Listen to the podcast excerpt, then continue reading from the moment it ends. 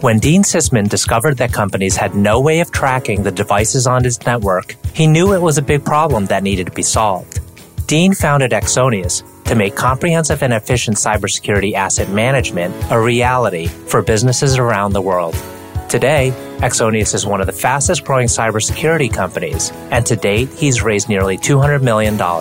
Dean shares with us his entrepreneurial path and vision, insights on the Axonius asset management platform, and his leadership philosophy centered on growth. We hope you enjoy the show. Dean, thanks so much for taking the time. Delighted to chat with you today. I want to kick off with something I think is pretty interesting in that you have on your LinkedIn profile asset management is sexy.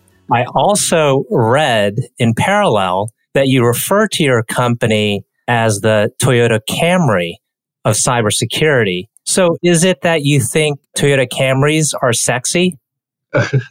so first let's make a distinction we're talking about asset management for enterprise infrastructure right we're not talking about money if, if that's confusing right. for others in the audience we're talking about how do we make sure that organizations know all the assets, devices, identities, applications that are in their infrastructure. And are they secure and are they operating to the fullest efficiency. So that's what we do. The reason we call it an unsexy problem, if you'd like, I'll get into the sort of the origination story. But that metaphor to the Toyota Camry happened when we won what is considered the most prestigious prize for a cybersecurity startup. It's called the RSA Innovation Sandbox. All the past winners have had tremendous success, many of them public companies or have been acquired for multiples of billions. And when Nate was on our call here, I was supposed to come up to the stage and do um, a presentation, but my flight got canceled due to snow. And what we wanted to talk about to the audience is the fact that people are very much drawn to the most cutting edge of technology, right? Like AI, orchestration, deception, threat hunting, all that kind of stuff. But then, you know, we asked the audience who here has had a poster of a car on their walls when they were a teenager. And a lot of people in the audience raised their hands. And then he asked them, How many of you had a poster of a Toyota Camry? And obviously the entire audience laughs and nobody raises their hand. And the reason is that, you know, Ferraris and Lamborghinis and all of that, they're the cutting edge, right? They're the most exciting, sexy kind of technology. But if you look at what really the world needs, it needs the most common foundational value offering like a Toyota Camry, and you can compare, you know, the number of sales or the revenue numbers. And that's sort of the metaphor we wanted to give. There was this foundational problem of asset management that regardless of how advanced we see solutions out in the cybersecurity market, this foundational problem has never been solved. And it's much, much bigger and more in depth in terms of market size and opportunity than those other things. But it sort of got under the radar because it wasn't as sexy. Mm-hmm. Makes complete sense. And when folks hear the word cybersecurity, for some people, it's a black box. And for others, it's more which segment of cybersecurity, what aspect to the technology. And yours, it seems to be quite pervasive. And I want to dig into that. Hence the Toyota Camry comparison. Everyone, a lot of people drive the Toyota Camry and most companies could use your technology. So let's talk about that. What was missing before your company came along?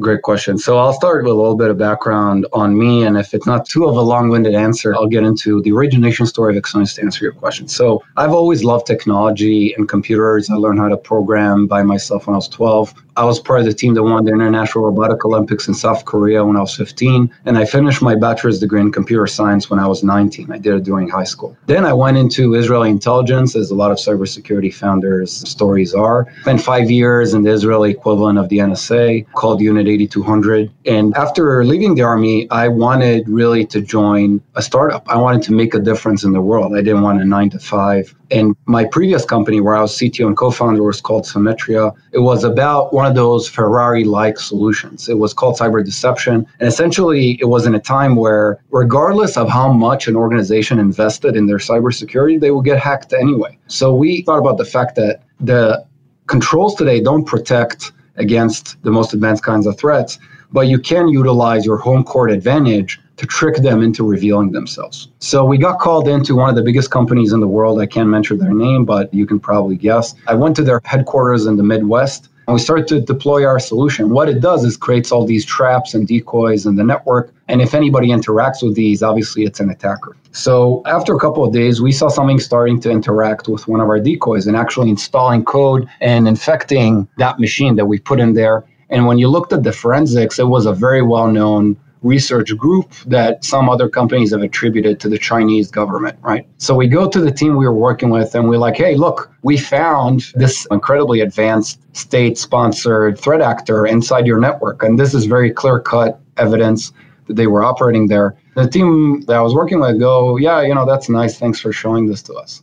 And I stop and I'm like, wait, guys, aren't you, aren't, where's the excitement? I thought this would be more of a shock to you and would impress you guys. So they said, well, look, first of all, we knew this was going on because we got tipped off. And that's one of the reasons we brought you guys in. So thank you for confirming. But really, the other problem is there's not a lot we can do right now with this information. And I said, well, look, there's this device where the attack came from, right? This is a real machine in your environment that the attacker is operating from. Let's research this machine and we can find out more about the threat and take actions against it. Um, they said, well, we're not, we don't know what this machine is because I brought them, you know, the IP address, the host name. And I said, no, guys, this is not a decoy. This is a machine, a real machine in your network. And they say, yeah, we know. We don't know what it is or why it's there. So I told them, look, aren't you the global security team? They're like, yeah, but there's a lot of parts of our network that we don't know what's there, what they're doing. So I said, well, if somebody's sitting behind the keyboard of this thing and wants to install a piece of software, what happens? They're like, well, they'll open a ticket and one of the endpoint or workstation tools that we have, we'll use that to install software, change configuration, or whatever. And I said, great, then let's just open up all those tools and look for this machine. And they said, oh, okay. And they gave me this list that was way longer than I imagined of about 20 something tools that they use. Some of them they don't have access to, even though the, the global security team for political reasons. And we look through those tools and we don't find that machine. And then we go to the security operations center. We look through a lot of logs. We find thousands of different logs that could be relevant, but looks like they're all noise. Then we even went to the networking team and we asked them, Do you know what this device is? And they didn't. And we ended that day by them emailing people, Do you know what this device is? So this is exactly that sort of Toyota Camry analogy. We came in trying to sell Ferrari. And it looks like even though we found one of the most advanced possible threats in the world, there was nothing we could do about because they didn't even know why the device was there or who's managing it. Mm-hmm. So the next day I go in and I ask them, Do you even know how many devices do you have? Just a number. They go, yeah, we know it's between one and a half to three million. And, you know, I sort of grin. I'm like, guys, you know, not to say anything bad about what you're doing, but doesn't that mean that you don't know? You know, that's too wide of a range. It means you don't know what's going on in your network. And they say, uh, no, you know, it's very dynamic. There's stuff coming in and out. And to give the example of some of our audience will relate to, if you think about finance, finance is very dynamic too. There's, you know, incoming, outgoing, money flows all the time. But if you go to a CFO and you ask them how much money is on our balance sheet, and they'll go, oh, we have between 200 to 400 million dollars. You're not going to have a lot of confidence in that CFO, right? Because that variance is too big. So I asked them, where'd you get to that number? And they said, well, it's very hard to tell what's actually in our environment. And there was a guy there who worked for a long time and he said, look, you know, in the past, computing environments used to be very homogenous, right? Like one type of device, one operating system, one network, one management console. Each one of those things I mentioned, now we have dozens of different instances of. And what you end up with is all these controls who look at a very specific problem and they create all this data, but everything's very fragmented. And in order to get the answer, you really have to go into all those different places, collect all the data together, and then only will you have a comprehensive view of everything. And that's actually Axonius. That's what we ended up doing. And since we started about four years ago, we've been the fastest growing cybersecurity company by revenue compared to any kind of information we've been able to find. Yeah, it's phenomenal how fast you've grown. So, skipping ahead, you've raised a lot of money or a good amount for the short amount of time you've been in business. Tell us how you went about selecting your investors. Yeah, so first of all, today, uh, $195 million doesn't seem that much. Obviously, we're all aware of the climate, of the just huge amount of dry powder going after a very small, select number of core platform software companies. And between my time as founder and both my companies, I've done seven rounds of funding. I've raised over close to a quarter billion dollars. I've had 15 different funds and VCs invest in me, and I've probably done uh, way too many investor calls for any person in their lifetime. And I can tell you that it's really what kind of vision do you have for your company? That really determines how you use capital to grow. And we have a very, very large vision. You know, all our leadership team wants to do this for as long as we can. I'd be happy doing this job when I'm 60 and still running this like many well known software founding CEOs that actually have a technical background. And really, what we're seeing in the market today is that because of COVID, and this was true even before, but COVID really accelerated it, is that the top companies of market cap, of growth today are technology companies. And technology is taking over more and more of our lives. And if you think about the growth that's possible for a software company like us is just tremendous, right? In some of our years, we've more than tripled. We're doubling and tripling our revenue every year. It's true for customer counts, employee counts. And if you think about why there's so many cybersecurity companies out there, it's because if we continue with the analogy of the Ferrari, right? So if you're driving a Ferrari, you're going really fast around the track. And if somebody would have told you, drive this Ferrari, but the braking system is from a Toyota Camry, you wouldn't go into that car. And if you would have, you would have driven it very slowly. You wouldn't have taken advantage of the speed that the technology gives you because you need the brakes in order to be able to control and change directions in order to accommodate to that speed. And that's exactly what cybersecurity or in general enterprise software does for organizations that want to utilize more technology. The more technology you use, the faster you want to go, the more you need those brakes, which is the controlling aspect of cybersecurity. So when you look at our solution, it's comprehensive, but on a very foundational level. It helps you understand what is my braking system? Which direction am I turning? What technologies am I utilizing? And are they really implemented and executing to the level that I want by us understanding the connections of all of them, getting data from all of them, and really giving you one comprehensive view of everything you have, whether it's somebody working from home or you know a mobile phone in a Starbucks or a container in the cloud or an IoT device in a factory. Mm-hmm. Got it. And so I guess back to the investor question, you've gotten to know a lot of them. Could you tell us like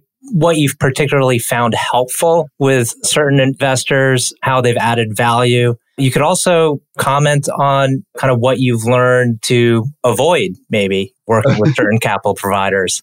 That's a much longer answer than the, the answer. So, look, I'll start with my own experience is my own experience, right? So, I can only talk from that standpoint and not to others. But really, I've had so many different kinds of funds work with me from growth funds, from seed funds, from territorial to global. I've had investors do the worst you can imagine. I've had investors invest invest in competitors, even though I told them if they do that, they would lose their information rights. I've had investors threaten to sue me because I wanted to do a decision that they didn't agree with, and they just threatened me in that way. I've had investors who told me I know nothing I'm doing, and you know, without the board, we would be a failure. I've had investors try and convince me to fire my co-founders. So it's that list is very, very long. And what I'll tell you is, first of all, you need to understand the viewpoint of an investor when you work with them, right? They have their own incentives, right? They're on their own career path. They want to get their return. They want to have that impressive logo under their belt. And something that I've seen that works way better for me, and I think this is true for many others, is you want to partner with an investor that has a very similar mindset to both what are the values that you have as a leader, what are the values that you have as an organization, and really find alignment with those values because if you don't then you're going to have a lot of clashes and a lot of friction. And second finding aligned incentives right? For example you can go to a historical managing partner at a fund a guy who's done i don't know or a girl who's done several ipos and you'll take their investment and honestly, you're not going to be their biggest story in their life, right? You're probably not going to be the thing that they tell their grandchildren about, you know, this was my biggest deal. And yet you can go to a very hungry, very smart, less senior partner and see really their drive to make you the most successful possible because it aligns with their incentives, right? So I'll give that one as my viewpoint. The second is really the human connection, right? You're entering into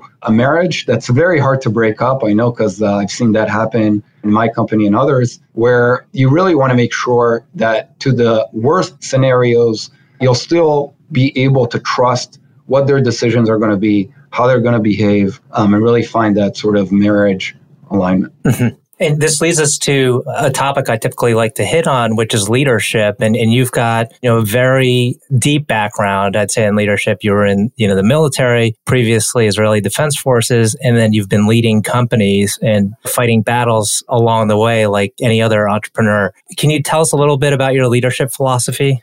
Yeah, so this is very true to what is our core values in Axonius. First is independence, and the second is motivation. We're big believers in the fact that smart people who, who are ambitious, who want to grow, who have very high aspirations need to be independent and need to be able to make their own decisions. And what I tell every single manager in my company, every single leader, is that they should see their manager, their boss, as a board with them being the CEO of their area of ownership and responsibility, right? And this is very true to the way I see my board, right? Our board is very experienced, it's very knowledgeable, and I count on their advice. But once I get the advice from them and I get the allocation of resources, at that point, all the decisions are mine because I'm going to have to own up to those decisions and I need to be able to make the decisions for myself after considering all the aspects that they give me. And this is the way we want to run our company, right? We want every single person here to feel independent to feel they have ownership. And one example is that when I interview candidates, I end up giving a summary of what I thought, but I leave the decision ultimately up to that hiring manager.